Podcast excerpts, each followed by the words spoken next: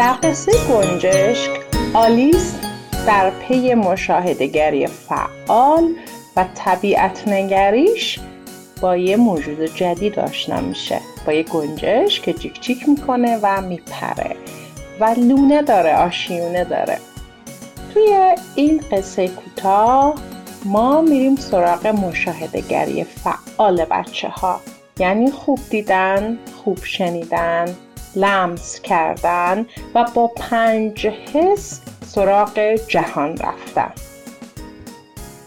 آشنایی با حیوانات، جهان، رنگها و صداها کمک می‌کنه که پنج تا حس بچه ها توسعه پیدا کنند کمک می‌کنه که بچه ها خیلی زودتر یاد بگیرند توی این جهان بزرگ تنها نیستند و لازمه خوب ببینند و به سراغ حیوان ها و اشیا برند لازمه که خوب بشنوند و با اونها حس دوستی و الفت پیدا کنند.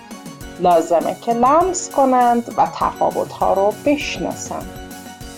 مشاهده جهان نگری و الفت با جهان می‌تونه منجر بشه به اینکه بچه ها خودشون رو در دل طبیعت پیدا کنن.